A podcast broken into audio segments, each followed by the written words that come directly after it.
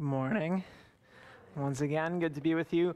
I am traumatized by the time that I was up here and I was adjusting uh, one of these stands and it just fell apart.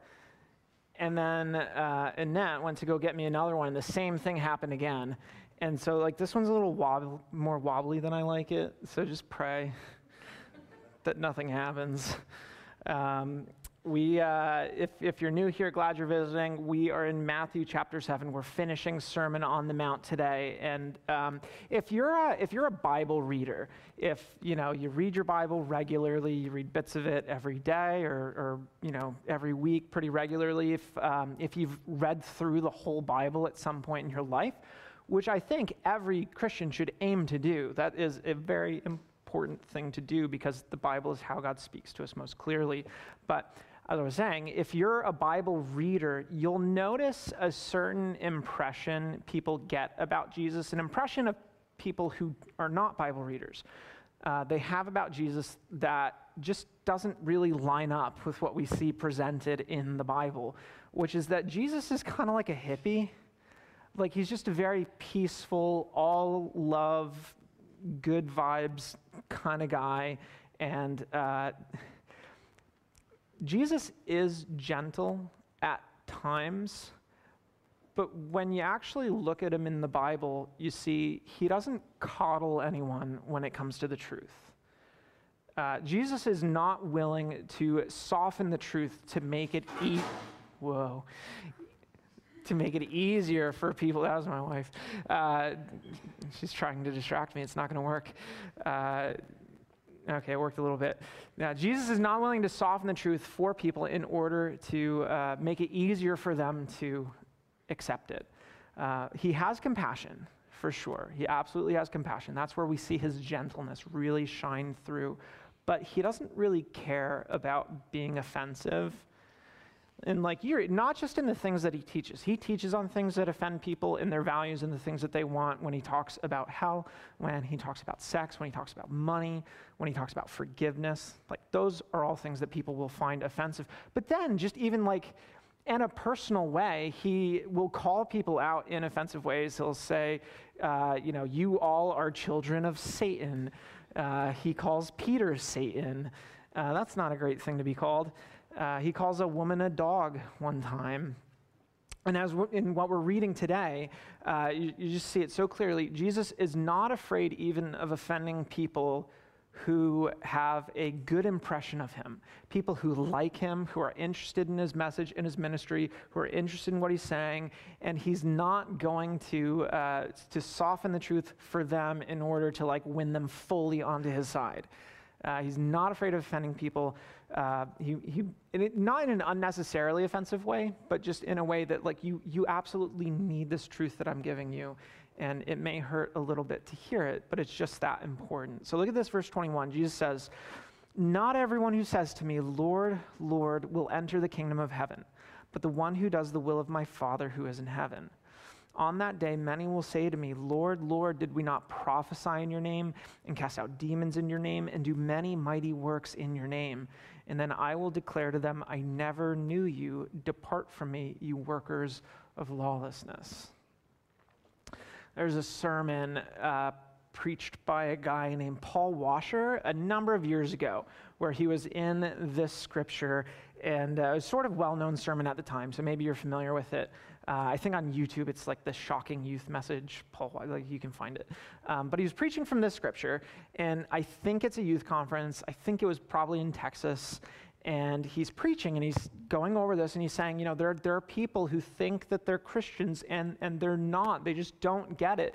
And all these, uh, you know, kids start clapping, going like, yeah, you tell them Paul Washer, you tell them Jesus, you know, you tell all those fake Christians up there in New Jersey, yeehaw.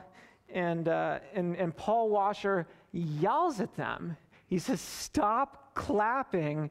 And he goes, I'm talking about you. And he preaches the rest of the sermon, pointing his finger out at the crowd. It's, you should watch it. Um, pointing his finger at these, you know, teenage Christian Texan homeschool kids, probably, And uh, I don't know if they were, but Paul Washer, like Jesus, is not afraid of offending his listeners. Um, I do think he's justified in calling them out, even in a little bit of an abrasive way, because it's exactly what Jesus is trying to address. Like they miss the whole thing. Uh, Jesus is trying to make us aware that there are people who think they're in the kingdom of God and they're not.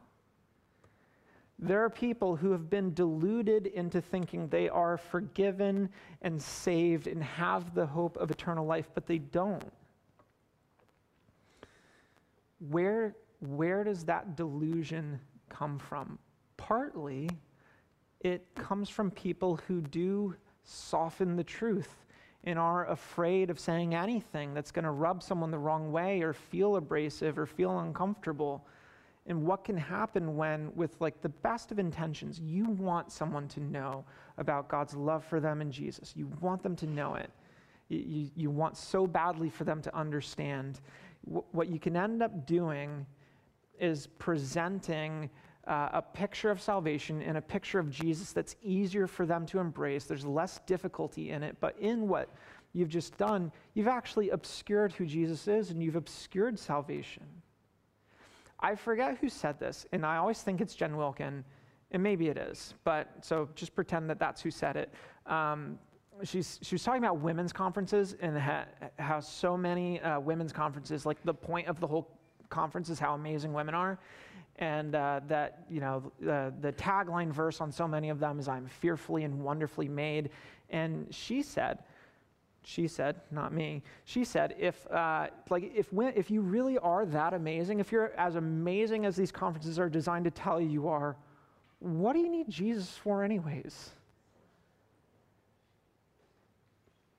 Christian conferences should tell you Christian truth that you're a sinner and you need a Savior, and that Savior is Jesus. Like, wild idea, they should be about Christ. They should be about how amazing and worthy and good He is. It's this I want people to like Jesus, and so I'm going to tell them things that they like to hear, and I'm going to keep from them or vaguely infer things that are uncomfortable to hear, just so it makes it easier for them to accept it. This is a really big deal if there are people, and Jesus says there are, if there are people who are going to identify Jesus as their Lord, but who he says will be turned away at the end, how can we know? How can I know if that's something that Jesus is going to say to me? One of the best, uh, one of the best ways that I'm aware of to get an idea about this, just to tell if I'm on the right track or not, um, if this is like a glaringly big problem in my life and my faith, uh, really simple thought exercise that can illuminate this for you. And uh, the thought exercise is this like, just say that you died today and, um, you know, choked on some food or something. You died, and then you go to the gates of heaven, and God is there, and He says, Why should I let you in? It's just a thought experiment. It's not at all how it works. But imagine God asking you that question. How would you answer? what would you say? Alistair Begg is a, a, pastor, I think in the Midwest, I think in like Illinois or something, but it's weird because he has a thick Scottish accent, which is awesome to listen to. And if you ever just flip through on the radio, you've probably heard him, uh, Truth for Life Radio, uh, one of his ministries, and um, one, one of my favorite preachers. But he says, if, if your answer to that question, why should I be let into heaven, if you start to answer that question in the first person, you've got Jesus wrong and you've got the gospel wrong. If you start answering, well, God, here, here's why you should let me in. Uh, I went to church. I prayed the prayer for salvation. I read the Bible. I agree with what the Bible teaches. I tried to be a good person. I, tr- I followed Jesus' example. When you start answering in the first person, what that reveals about where your confidence is for your salvation, your confidence for your salvation is in yourself. I did all the right things. I believed the right things. I measured up. I did what I was supposed to do. I did it. Your confidence is in yourself. And it sounds an awful lot like what the people Jesus is describing in Matthew 7 are saying. You know, did, did, not we, uh, did we not prophesy? Did we not cast out demons? Did we not do many mighty works in your name? Didn't I do this? Didn't I do this? Didn't I do all the right things? It's all about you and what you've done. If you understand Jesus, if you understand the gospel, the good news about Jesus, the way that you answer that question is in the third person. Why should I be let into heaven? It's because of Jesus. It's because of what Jesus did for me. Because Jesus went to the cross for me. It's because of His grace, His mercy. All my confidence for my salvation is in Jesus, it's not in myself. The question Matthew 7 makes you wrestle with, and it will do you really know Jesus? Or do you only know the version of Jesus that you have invented in your own mind? Or maybe like you're just visiting today and you're not a Christian at all and you don't know Jesus at all. And that's great if you're here um, because now you know that's the most important thing to, to know who Jesus is. That's where you've got to, uh, to, to pursue your faith and finding out who Jesus is. That's what Jesus says the problem is. He says, I never knew you. It's like we didn't have a relationship. You didn't know who I was. It's not enough that you call Jesus Lord and that you go to church and you do Christian things. You remember the movie Talladega Nights, Will Ferrell movie? You remember it, raise your hand. Sinners, absolute heathens. Uh, I saw it too. Uh, there's a scene in that movie where Will Ferrell's character is praying before a meal and he's praying to sweet baby Jesus and his character's father in law is saying, you know, he was a man, he had a beard. And he goes, Well, I like the baby version the best. And then John C. Reilly, his friend, chimes in and he goes, I like to picture my Jesus in a tuxedo shirt because it says, I want to be formal, but I'm here to party. And as ridiculous as that sounds, it's not far off from how people unironically treat Jesus. Uh, people are out here making up their own versions of Jesus based around their own preferences. You know, well, I could never worship a God who would do this or say that. Like the, the God that I were, like my Jesus says this. My Jesus thinks this. Uh, my, my Jesus would never say that. And it's just so insane because you can't do that with anyone. And we know it's insane to do it with anyone. You just take anyone. We just take um, uh, Noah Marshall, for example, who just got married uh, last weekend. Congratulations, Noah. I don't think he's here today. He shouldn't be.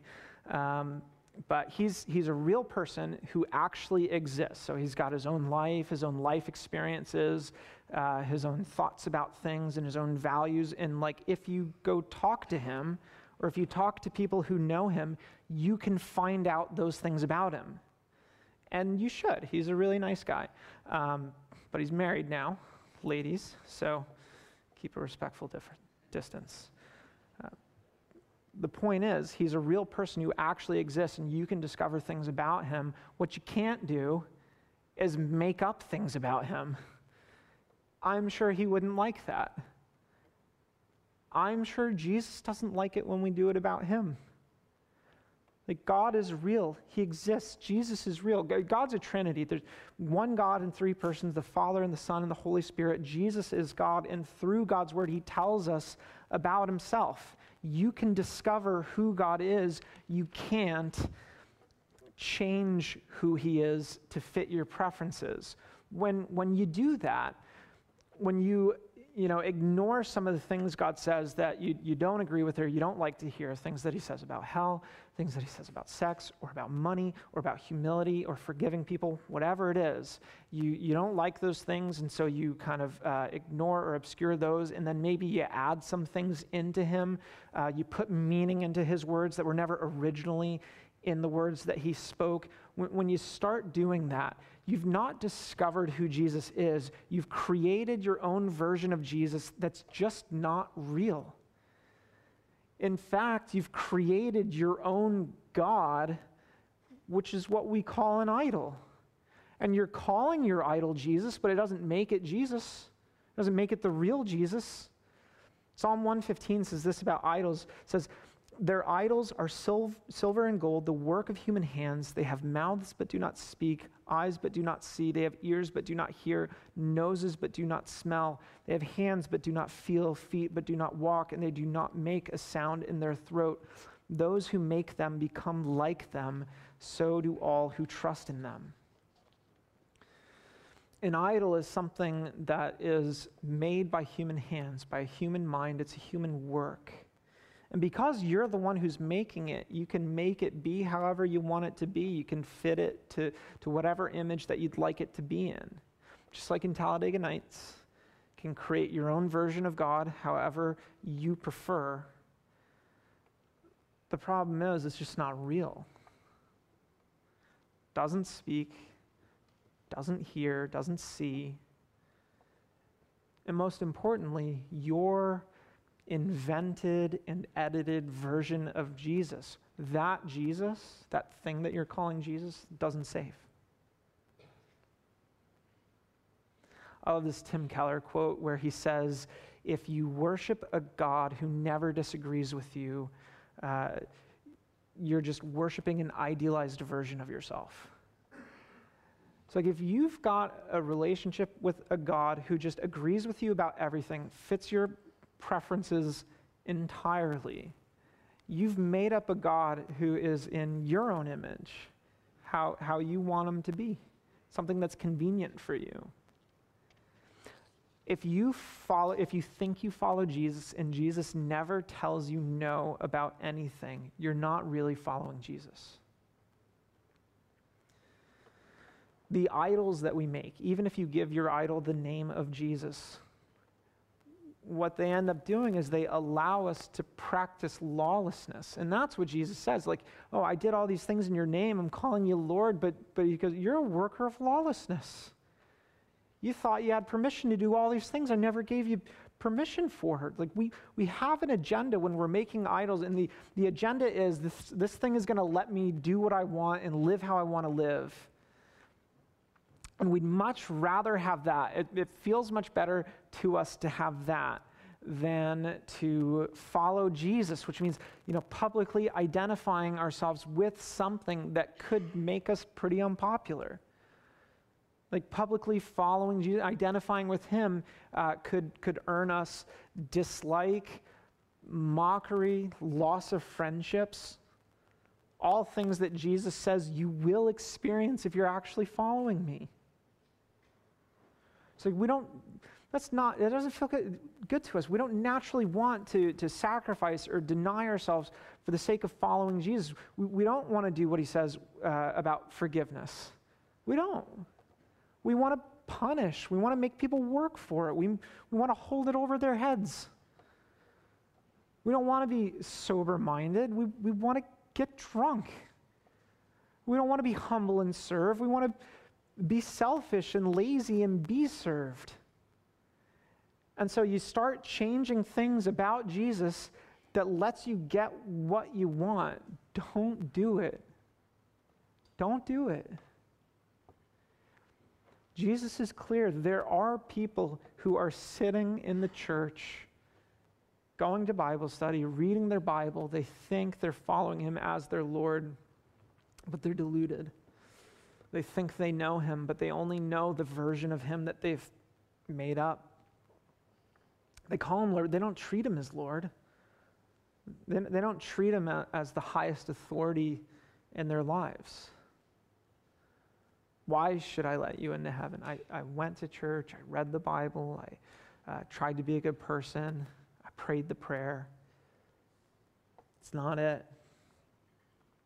You need to know who Jesus really is. You need to discover who Jesus really is. Jesus continues in verse 24. He says this Everyone who says these words of mine and does them will be like a wise man who built his house on the rock. And the rain fell, and the floods came, and the winds blew and beat on that house, but it did not fall because it had been founded on the rock. And everyone who hears these words of mine and does not do them will be like a foolish man who built his house on the sand. And the rain fell, and the floods came, and the winds blew and beat against that house, and it fell, and great was the fall of it.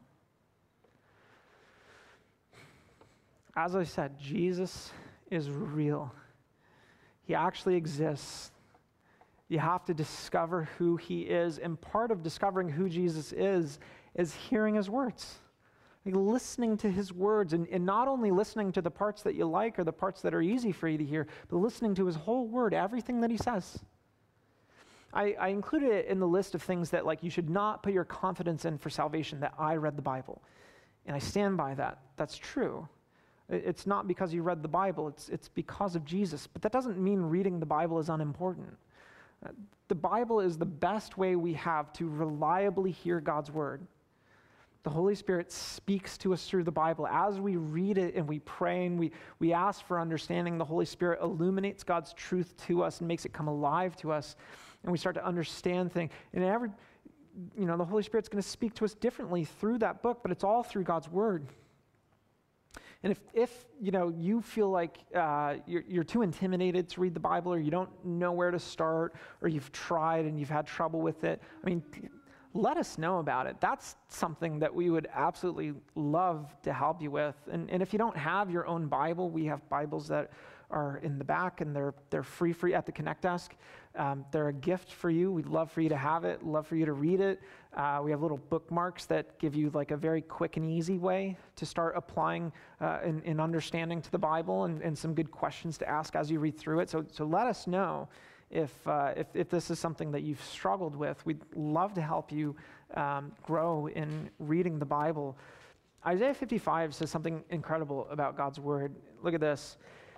For as the rain and the snow come down from heaven and do not return there, but water the earth, making it bring forth and sprout, giving seed to the sower and bread to the eater, so shall my word be that goes out from my mouth. It shall not return to me empty, but it shall accomplish that which I purpose and shall succeed in the things for which I sent it. That God's word has a purpose. It's doing something. Every time that you read God's word, it's doing something. When you look at the metaphors in the verse, that, that God's word, it's, it's like the rain and the snow melt that come down and water the earth. And, and what does it do?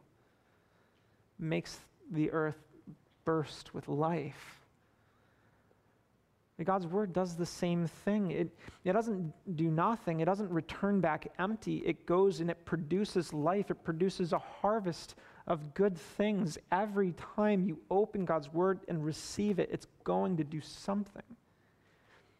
But it's not just hearing God's word. Remember what Jesus said. It, it's not just those who hear these words of mine, but, but the one who does them and actually puts them into practice. We get the same thing from James in, in uh, the letter James in chapter 1 in the New Testament. He says, Therefore, put away all filthiness and rampant wickedness, and receive with meekness the implanted word, which is able to save your souls. But be doers of the word, and not hearers only, deceiving yourselves. For if anyone is a hearer of the word and not a doer, he's like a man who looks intently at his natural face in a mirror. For he looks at himself and goes away, and at once forgets what he was like. But the one who looks into the perfect law, the law of liberty, and perseveres, being no hearer who forgets, but a doer who acts, he will be blessed in his doing. He's telling us the same thing that we get from Isaiah. We are to receive with meekness the implanted what? The implanted word, which does something. There's a purpose to it. It's able to save your souls. This word is about the, the salvation that we have in Jesus. What happens is when you receive that implanted word, it saves you and it also changes you. I remember this old illustration that's always stuck with me um, and, and maybe be helpful for you. But, like, so you can take a pig uh, out of the mud and you can wash it off and make it clean, and you have, you know, nice, clean, shiny pig, which I'm sure everyone's done. Um, but if you leave the pig alone, it's going to go back to the mud because that's the nature of the pig. It loves the mud. Jesus doesn't just wash you off and make you clean. That, that's not all that he's doing. what Jesus does is he transforms you, he changes your nature. It's more like if you took a pig and changed it into a cat, because the nature of the cat is totally different. It, it hates the mud, it's not going to go in it. They like to keep themselves clean. Jesus changes your nature, He changes who you are. So, so you're, the, the salvation that He puts in you, the salvation that you receive from this implanted word about Jesus, it becomes something that brings changes to your life, and the, you're going to see what those changes are. And, and the, the way that it changes your nature is you're not just a hearer of God's word, you, you're a doer of God's word. So God, God's word tells you to forgive. And because you've received God's word about forgiveness in Jesus, you understand that Jesus went to the cross to forgive you while you were still a sinner. That he, he pays your debt. He doesn't ask you to pay for it. He doesn't ask you to earn it. He doesn't punish you. He doesn't hold it over your head. He freely forgives you as a gift. And because that word has been implanted in you, you now become someone whose nature has changed and you go and forgive in the way that you've been forgiven. Your nature's changed. You become a doer of God's word. Uh, God's word tells you to be generous, and because you've received God's word about uh, his generosity for you in Jesus, that although Jesus was sitting on a throne in glory in heaven, he abandoned that and he made himself poor so that you, by his poverty, might become rich.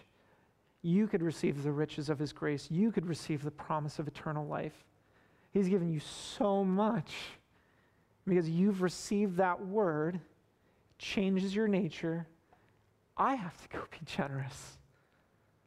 I have to give away what I have in, in order to en- enrich the people around me. God's word accomplishes his purpose when it is implanted in you through your faith in Jesus. When you put your, your trust all the way in him, it's like we talked about how you answer the question. When you put all your trust for salvation in him, none of it in yourself, and you understand everything that you're receiving from him, changes you so that now there's, there's nothing in God's word that he would say to you that you could read in his word and you would say, No, God, I'm not going to listen to you about this. I don't care what you say, I'm not going to do it. Now, I don't mean to say that it becomes easy. it, it is difficult, and there may be things that you get stuck on, and you get stuck in patterns but the new nature that you have and the desire of that new nature is I want to listen to you, God. I want to be a doer of your word. I want to fix this thing in my life. You're not gonna, you're not gonna hide it, defend it, justify it, and, and try and change God to be the way that you want him to be. You've discovered who he is, and, and because of how good he is and how important he is to you and, and just everything that he's given you, you say, I, I want I want to be a doer of your word. I trust you when you do that, if you go back to the verses in Matthew 7, um, that is when you give your life a solid foundation, a solid rock to stand on that, that never shifts, never changes. The line from the hymn, and the hymn is, um, my, my hope is built on nothing less. That, that hymn, the line goes, uh, On Christ the solid rock I stand, all other ground is sinking sand your foundation is solid because God's word doesn't change. God doesn't change. It's not like God tells you something and then you, you start doing it, and then later God tells you, actually, I don't want you to do that anymore. I want you to do this. Uh, or actually, that's not okay anymore. This is the thing that's okay now. Like it, it doesn't change. Across cultures and across time, God's word doesn't change. He doesn't change. His love for you doesn't change. The good news of salvation in Jesus doesn't change. When the foundation of your life is built on values and principles and ideas that are subject to change, that, that's a weak foundation that doesn't hold up. And if what that foundation is for you is, you know, basically aligning with the majority opinion on, on values and principles and ideas, like the majority opinion of the culture that you're in, what you have to understand is that thing constantly changes. And it changes quickly.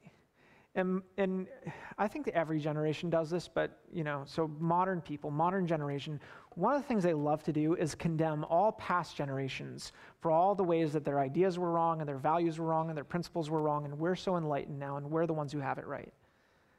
They, they love to do that. Um, but when you participate in that, all that means is you're acknowledging there's, there's a future where you are going to be condemned in a similar way because these things change.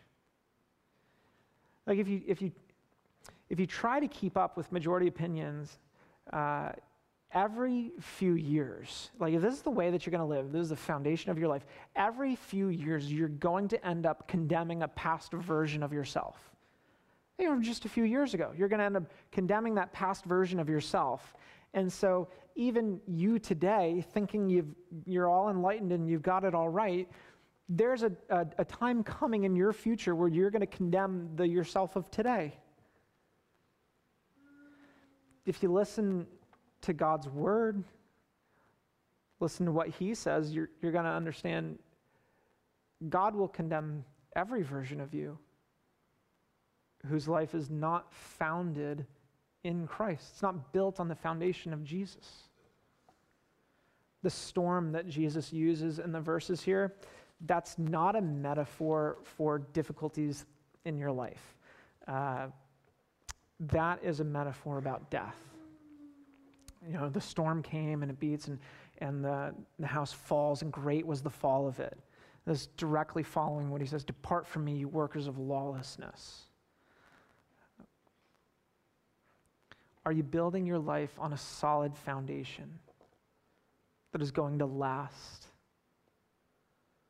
Are you building your life on knowing Jesus, on discovering who he really is, and putting your faith in who you discover him to be?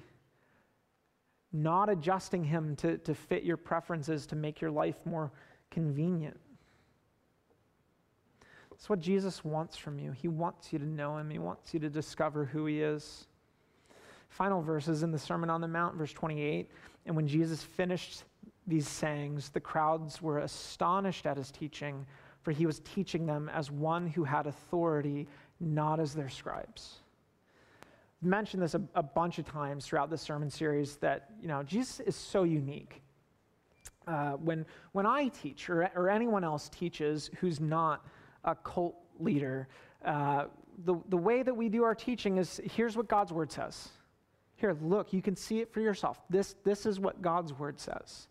Uh, you know, a cult leader will be like, you know, well, here's, here's what I say. I mean, that's what Jesus does. Jesus goes, here, everyone, listen, listen to what I have to say. He puts his own word at the same level of authority as God's word, his recognized word in, in the scripture of their day. He puts his word at the same level of authority. And that's because he's always presenting himself as the king of God's kingdom, as the savior who brings people into the kingdom. If you look in God's word to discover who Jesus is, that's who you're going to find. Jesus says, I am the king. Jesus says, I am the savior. What does it mean that Jesus is the king? It means that he is the Lord. He is the one, the, the, the creator of the universe. He's, he's the ultimate authority in, in our lives. And our role is to submit to his will and trust that he knows what's best for us, to trust that he has our, our best interests in mind. It's not to say no to him, but to say, I trust you, your will be done. But he's not just a, he's not just a king, he's not just an authority, he's also the Savior who loves us. He's, he's the one who, while you are a sinner, while you are unable to do anything with the, the black marks that you carry around on your soul, where you know I'm a sinner, you know I've got guilt, you know the regrets that you have, you know the shame that's buried deep. He says, I see all that and I still love you anyways. I still want you. He went to the cross to take your place so that he could pay the debt for your sin, which is his own life. That he could forgive you, he could set you free, he could make you clean, make you new. He rises from the grave, he defeats death, he gives you the hope of eternal life. Your Lord, your King, the one that you follow, is one who is sovereign even over death. So there's nothing to fear in death because he promises you eternal life with him. I was at a wedding last weekend, Noah's wedding, and I was talking with a guy who I hadn't seen in uh, a very long time. He was a youth leader of mine when I was in middle school, and uh, he's been on kind of a winding path for uh, his relationship with God and just, just where he's at and, and, what he thinks. And so, like, we met, and he knows I'm a pastor now, and, uh, and like, he just jumped straight into it. He wanted to talk about Jesus, which was great. And where he's at now, he, he started telling me, you know, I believe in God. Um, I don't believe Jesus is God. I don't believe Jesus is Savior. Uh, I just think Jesus is a really great teacher. There's a lot of value in, in his teachings and the things that he uh, that he says. And it was good conversation. I appreciated it. Uh, one of the things that was a factor in like where he's at now and how winding it's been is he grew up in church. In like his experience, he didn't think he was allowed to uh, to raise any doubts or ask questions. That you just need to uh, don't ask that, just believe. And uh, and and I, you know, sympathize with him. Like I don't think that's right. I think that you should be able to work through your doubts and ask questions. And like this is something that people always bring up. Uh, you, you, always hear this in people who are like walking away from the church and they'll be like, well, you know, the church never talks about this. You know, the church, they never talk about this thing. Uh, you know, they, they never talk about the problem of suffering and evil, or, or they, they never talk about uh, violence in the Bible or all these things. And I'm just going, yes, they Yes, we do. Like you're, you're pretending like the whole church has their head buried in the sand and you're the brave one who's now coming out and asking hard questions that no one's had the courage to deal with. There's 2,000 years of church history in which very intelligent people have written entire books on the things that you're talking about. But I do understand that in some churches and some experiences, doubts are not encouraged or addressed. They are suppressed. And I don't think that's a good thing because I do think God is able to handle our doubts and our questions. I think that you can arrive at uh, satisfying and reasonable answers for why you believe the things that you know, the Bible asks you, you to believe. I think you can get there. So, anyways, that's a little bit of an aside. Um, it was a good conversation. Uh, I, I offered a counterpoint to him where he just goes, you know, I, I think there's a lot of value in the things Jesus is teaching, um, but he's not Savior, he's not God. And, and I just told him, I don't see that at all when I read the Bible. Because when I read the Bible, all of Jesus' teaching, not some of it, all of Jesus' teaching appeals to his role as Savior, Son of God, King for why his teaching has authority, why anyone should listen to what he has to say. All of it appeals to who he is.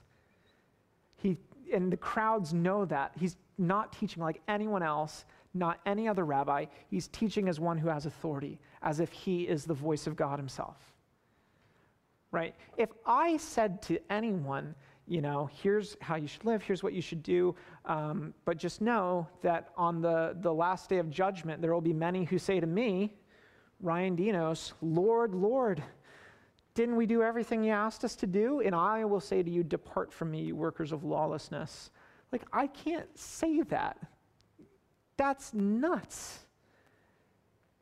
Jesus says that. He doesn't give you the option to just think, wow, he's a good teacher, he's, he's a good person. He doesn't give you that, like, the Bible doesn't give you that option.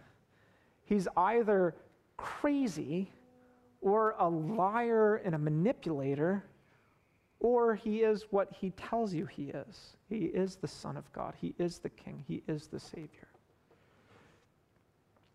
Don't just make up your own thoughts about Jesus. Go and discover who he really is.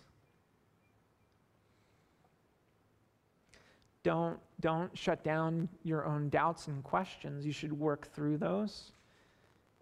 I believe you can find satisfying and reasonable answers for the doubts that you raise. But when you discover who he is, when you discover who Jesus is, that, that he's the God who created us, created everything, and even though we turned our backs on him, he pursued us. He made a way for us. He paid the price for us. He loves you. He has grace for you. He has mercy for you. When you understand who He is and, and what He offers and what He's done, everything changes. When you put your faith in Him, you trust Him, everything changes. Your, your life is put on a solid foundation, on a solid rock.